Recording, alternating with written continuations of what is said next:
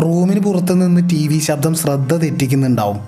Mobile phone notification ശബ്ദം എടുക്കാൻ നിർബന്ധിച്ച് നമ്മളുടെ കൺട്രോൾ കളയുന്നുണ്ടാവും. എന്നിട്ട് പിടിച്ചിരുന്ന് ഉറക്കം വരുമ്പോൾ ചായ കുടിച്ച് വരെ കഷ്ടപ്പെട്ട് അങ്ങനെ A+ നേടി.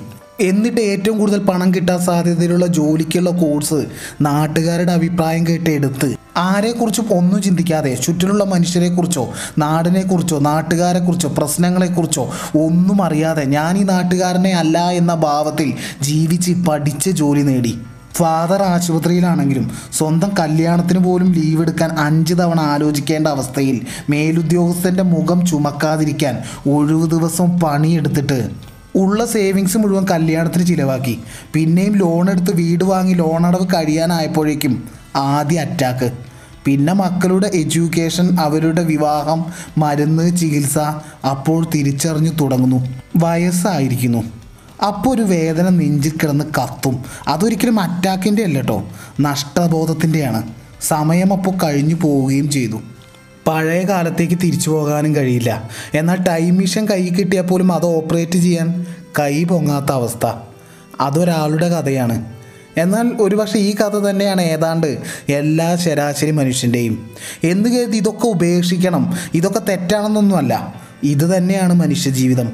പക്ഷേ ഈ ഓട്ടത്തിനിടയിലും നമ്മൾ നമുക്ക് വേണ്ടി കുറച്ചെങ്കിലും ജീവിക്കണം. ബ്രോണി വെയർ ഒരു പാലിയേറ്റീവ് വിഭാഗത്തിലെ നേഴ്സായിരുന്നു. മരണത്തോടടുത്ത് കിടക്കുന്ന ഒരുപാട് പേരെ അവർ പരിചരിച്ചു. 20-ലധികം വർഷങ്ങൾ നീണ്ട സേവനത്തിൽ എത്രയോ ജീവിതങ്ങളെ അടുത്തറിഞ്ഞു. അവരിൽ ഭൂരിഭാഗം പേരിലും ഒരു നഷ്ടബോധം ഉണ്ടായിരുന്നു. അവരുടെ അവസാന കാലത്തെ റിഗ്രറ്റുകളിൽ പുസ്തകത്തിൽ പറഞ്ഞ ഈ 5 കാരണങ്ങളിൽ ഏതോ ഒന്നുണ്ടായിരുന്നു.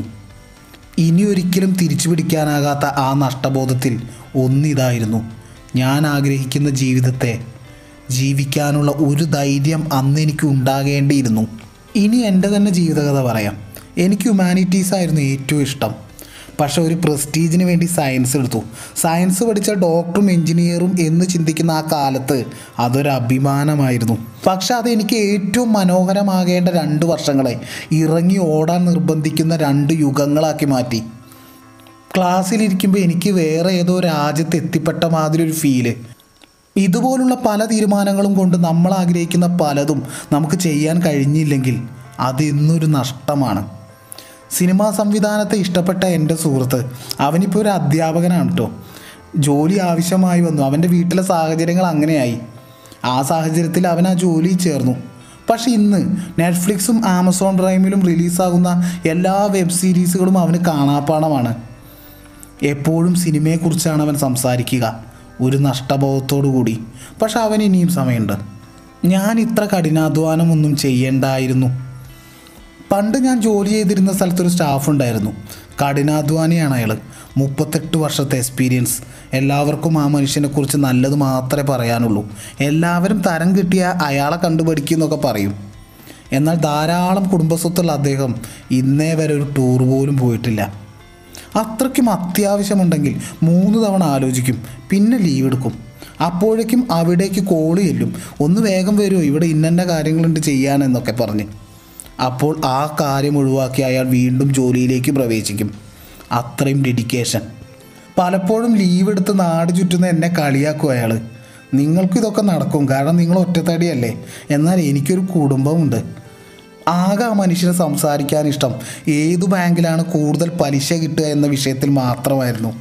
ഞാൻ യാത്രകളെക്കുറിച്ചും എക്സ്പ്ലോർ ചെയ്യണമെന്നൊക്കെ പറഞ്ഞപ്പോൾ അദ്ദേഹം പുച്ഛത്തോടെ പറയും, അത്യാവശ്യമുള്ള കാര്യമൊന്നുമല്ലല്ലോ, കാശ് നശിപ്പിക്കാനുള്ളതല്ലേ, പിന്നെ ആയാലും പോകാമെന്ന്. ജോലിയൊക്കെ രാജിവെച്ച ശേഷം അദ്ദേഹത്തിൻ്റെ മരണവാർത്ത അറിഞ്ഞ് ഓടി ഞാൻ അവിടെ ചെന്നപ്പോൾ നിശ്ചലമായി കിടന്ന ആ ശരീരത്തെ നോക്കിയപ്പോൾ ഞാൻ ഓർത്തു, അദ്ദേഹം അന്ന് പറഞ്ഞ ആ വാക്യം, അത്യാവശ്യമൊന്നുമില്ലല്ലോ, പിന്നെയാണെങ്കിലും പോവാം. വാർദ്ധക്യത്തിൻ്റെ നാളുകളിൽ ഓർക്കാൻ കുറേ നല്ല ഓർമ്മകൾ സ്ഥിരം നമ്മൾ ചെയ്തുകൊണ്ടിരിക്കുന്ന ഒന്നും നമുക്ക് നൽകില്ല. എഴുത്തുകാരിയുടെ അനുഭവത്തിൽ ആ മരണത്തിന് മുൻപുള്ള റിഗ്രറ്റുകളിൽ ഒന്നാണിതും. ജീവിതത്തെ ആസ്വദിക്കാൻ മറന്നുപോയിരിക്കുന്നു എന്ന സങ്കടവും. ഹാർഡ് വർക്ക് ചെയ്യണം, ഒപ്പം ജീവിതവും ആസ്വദിക്കണം. ഇത് രണ്ടും ഒരു ബാലൻസിൽ അങ്ങനെ കൊണ്ടുപോകുന്ന ആളാണ് സ്മാർട്ട് എന്നാണ് എനിക്ക് തോന്നിയത്.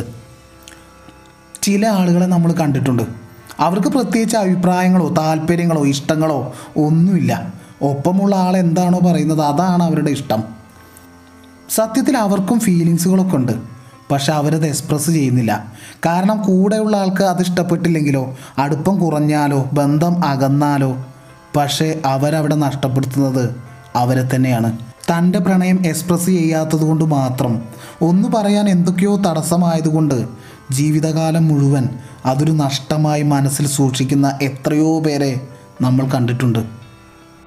യുദ്ധഭൂമിയിലെ ഇരുട്ടിലും ഒരു ചില്ലുകുപ്പിയിൽ മിന്നാമിനിങ്ങനെയിട്ട് അതിൻ്റെ പ്രകാശം കണ്ട് പൊട്ടിച്ചിരിച്ച കുഞ്ഞിനെ പോലെ.